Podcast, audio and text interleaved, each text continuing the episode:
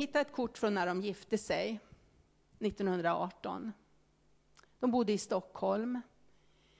Eh, det var Philadelphia församlingen i Stockholm som sände ut dem som missionärer till det som då hette Bengis, eh, Belgiska Kongo. Och jag, jag tror att det är det som är Zaire idag. De reste dit som missionärer 1921. Då hade de en tvåårig son. Och berättelsen om deras liv, den, den, hörde jag för första gången för 15 år sedan och den grep tag i mig. Sen har jag läst den lite nu och då i olika böcker och olika tidningar. Eh, och jag vill berätta den därför att den är så gripande just om Guds trofasthet. Och att Gud är trofast även om man kanske inte Få se resultatet själv. De här satsade allt för att tjäna Gud. De kom ut till Kongo. De var ju unga, 25-årsåldern. Det var en liten missionsstation och de, de kände i sitt hjärta, de och några andra familjer, att vi ska, vi ska gå utanför den här, vi ska liksom gå in i landet, eh, till byar som inte är nådda. Och de gick till den ena byn efter den andra, men de var inte välkomna. De fick inte bosätta sig i byn. Hövdingarna motade bort dem, för de var rädda att de gudarna som man hade skulle bli, ta illa upp om man släppte in dem. Till slut bosatte de sig på en sluttning några hundra meter från en by. Hövdingen i byn förbjöd alla att ha kontakt med dem. Det var en som fick gå dit och det var en liten pojke. Han fick gå dit två gånger i veckan. Han sålde kyckling och ägg till dem. Det var den enda kontakten de hade med byn, med invånarna. Vi kan ta nästa bild, det är ett kort på Svea.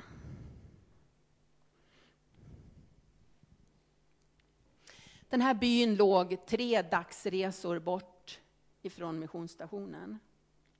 De fick malaria, de blev sjuka allihop. Och om jag förstår rätt så malaria, det, liksom, det kommer i skov och man får feber och blir jättedålig och så är man liksom ganska skaplig ett tag och så kommer det igen.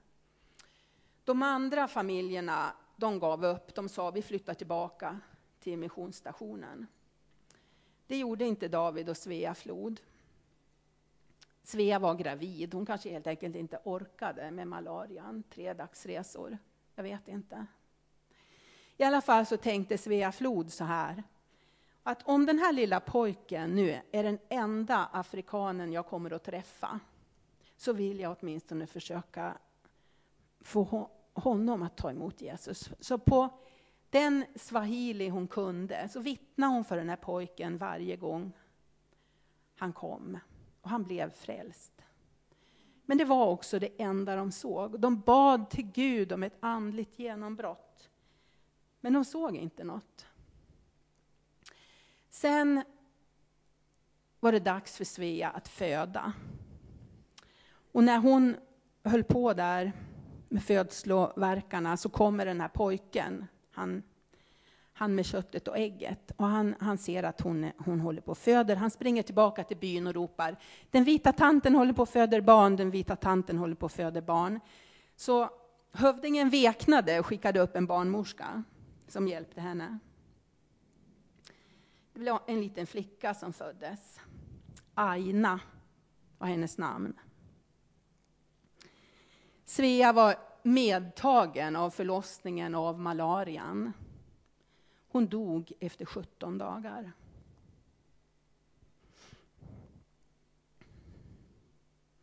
Jag kan ta nästa kort.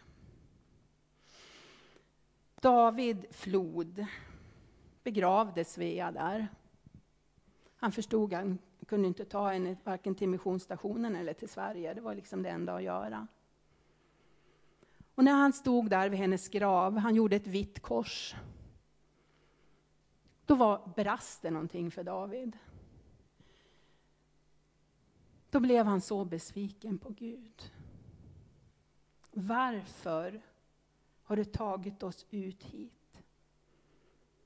Det har bara varit elände, vi har inte sett något resultat. Min fru har dött. Här står jag med två barn, en som var tre år och en som var 17 dagar. Han blev bitter på Gud. Han bestämde sig för att gå tillbaka till missionsstationen. Eh, och då helt plötsligt så fick alla hjälpa till, så att de hjälpte till att bära barnen. Och de gjorde en liten vagga åt den här Aina. Och för varje by som de kom till så ropade de efter någon som kunde komma och amma henne. Eh, de kom fram till missionsstationen och David sa, jag tänker ta mina barn och åka till Sverige tänker aldrig mer predika, jag tänker aldrig mer gå i en församling. Jag vill inte ha någonting med Gud att göra, han har förstört mitt liv. Och de andra missionärerna var ju förtvivlade givetvis över den, den vändningen. Men de sa, du kan ju inte ta med dig det här nyfödda barnet, hon kommer aldrig att klara den resan. Det här var 1923.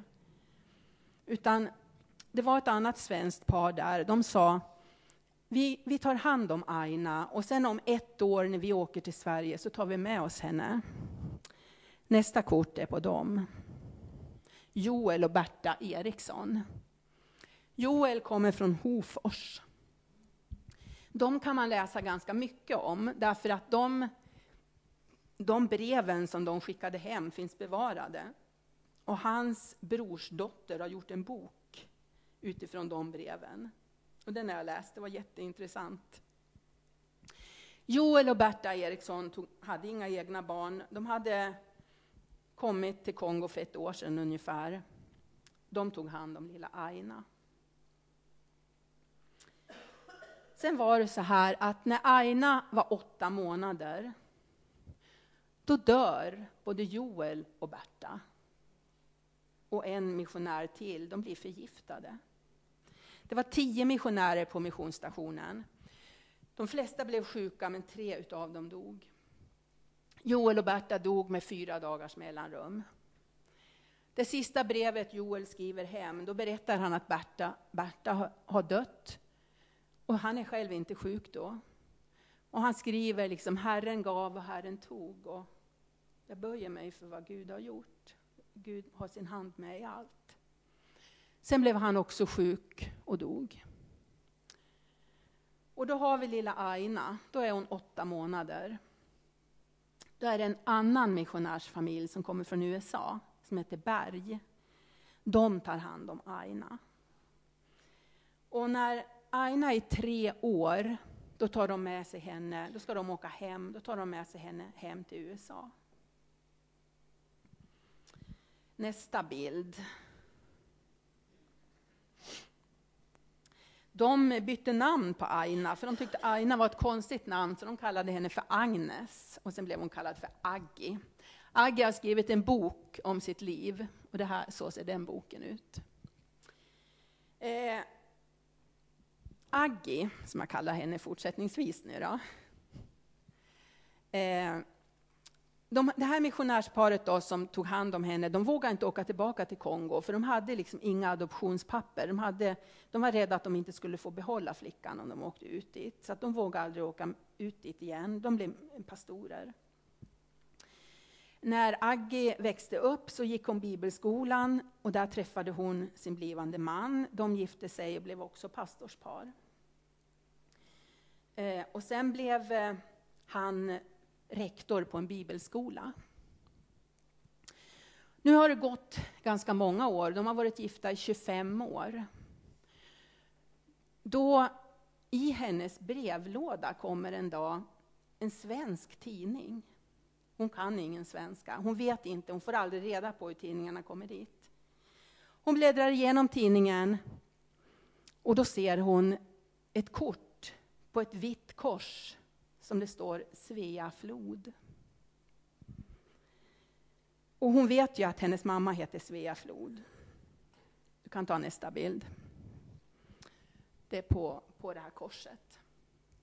Hon tar bilen och åker till bibelskolan, för där finns det en som kan svenska.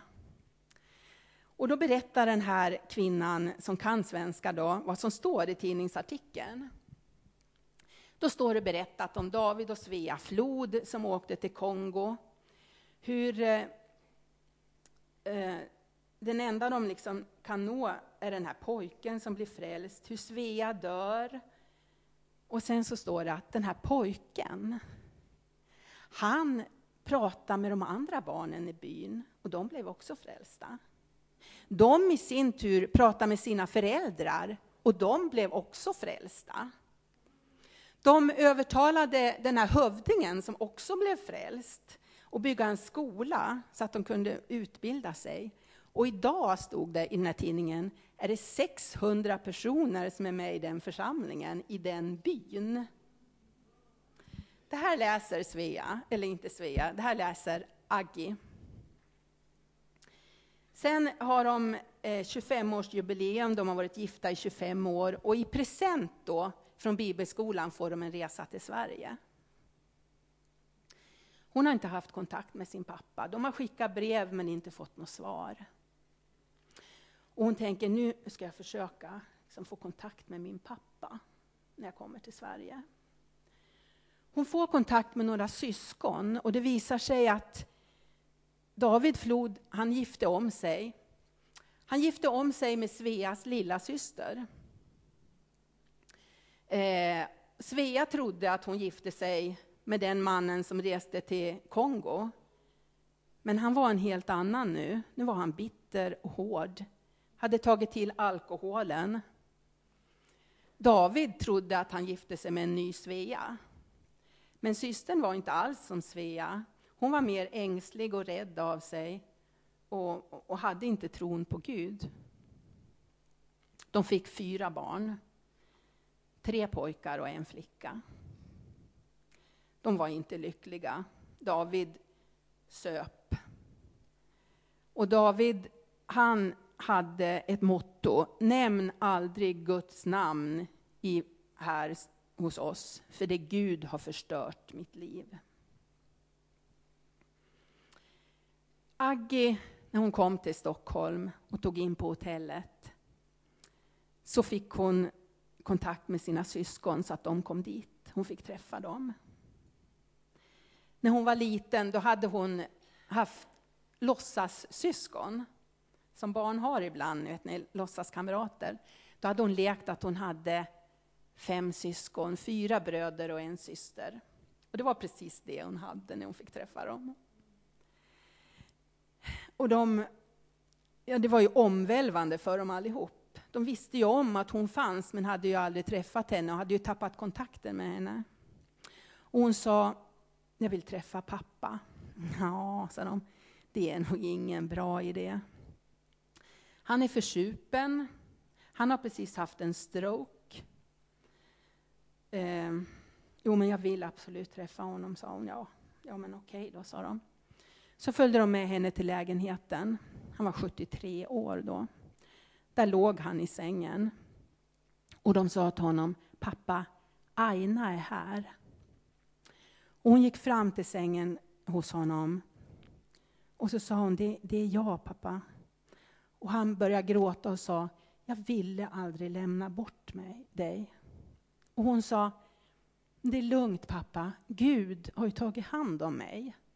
Och då blev han arg och sa, Gud, det är Guds fel att vi har fått det som det vi har fått. Han har förstört mitt liv.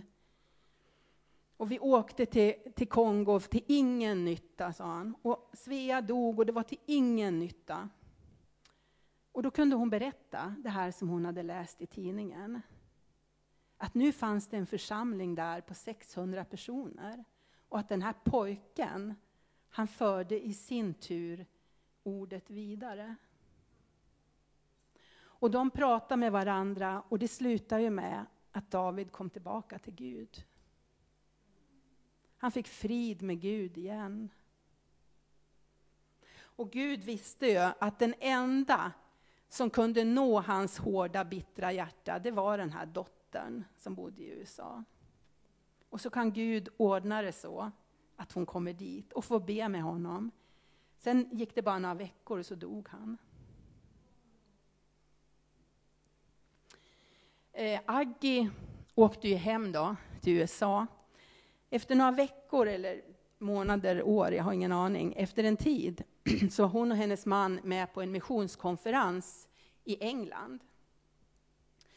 Där är det en samfundsledare från Kongo som berättar om den situationen för de kristna i Kongo. Och han representerar ett samfund som har 110 000 medlemmar. Och hon tänker, ska höra om han kanske ändå har hört talas om mina föräldrar.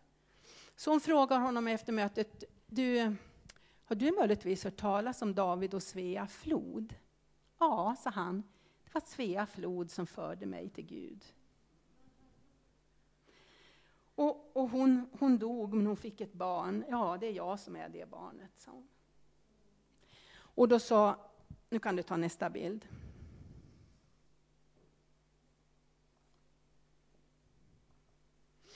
Ruhigita Shan hette han. Eh, det här kortet är taget när han var i Sverige 1955. Då talade han på Lapplandsveckan. Mycket man kan hitta på internet. eh, när de träffades skulle jag tro var i början på 70-talet. Och han sa till henne, du måste komma till oss och hälsa på. Vi hedrar din mammas minne fortfarande. Hon är den viktigaste personen i vår historia. Så att det blev ju så att de kunde åka dit. Jag kan ta nästa kort.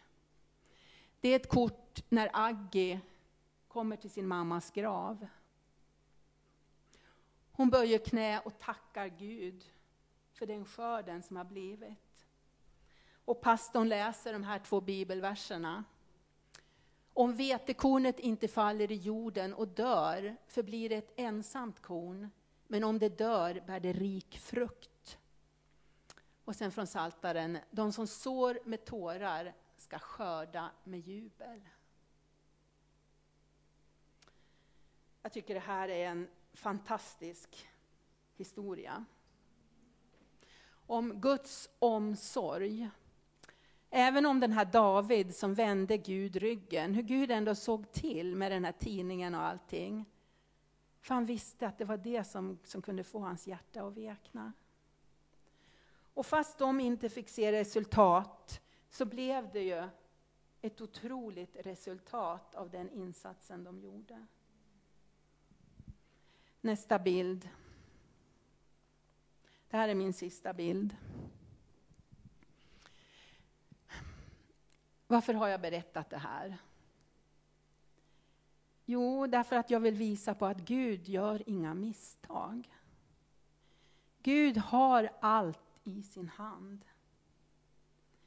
Ibland upplever vi saker som vi liksom undrar, men Gud, hur tänker du nu? Och nu har du väl ändå gjort något fel?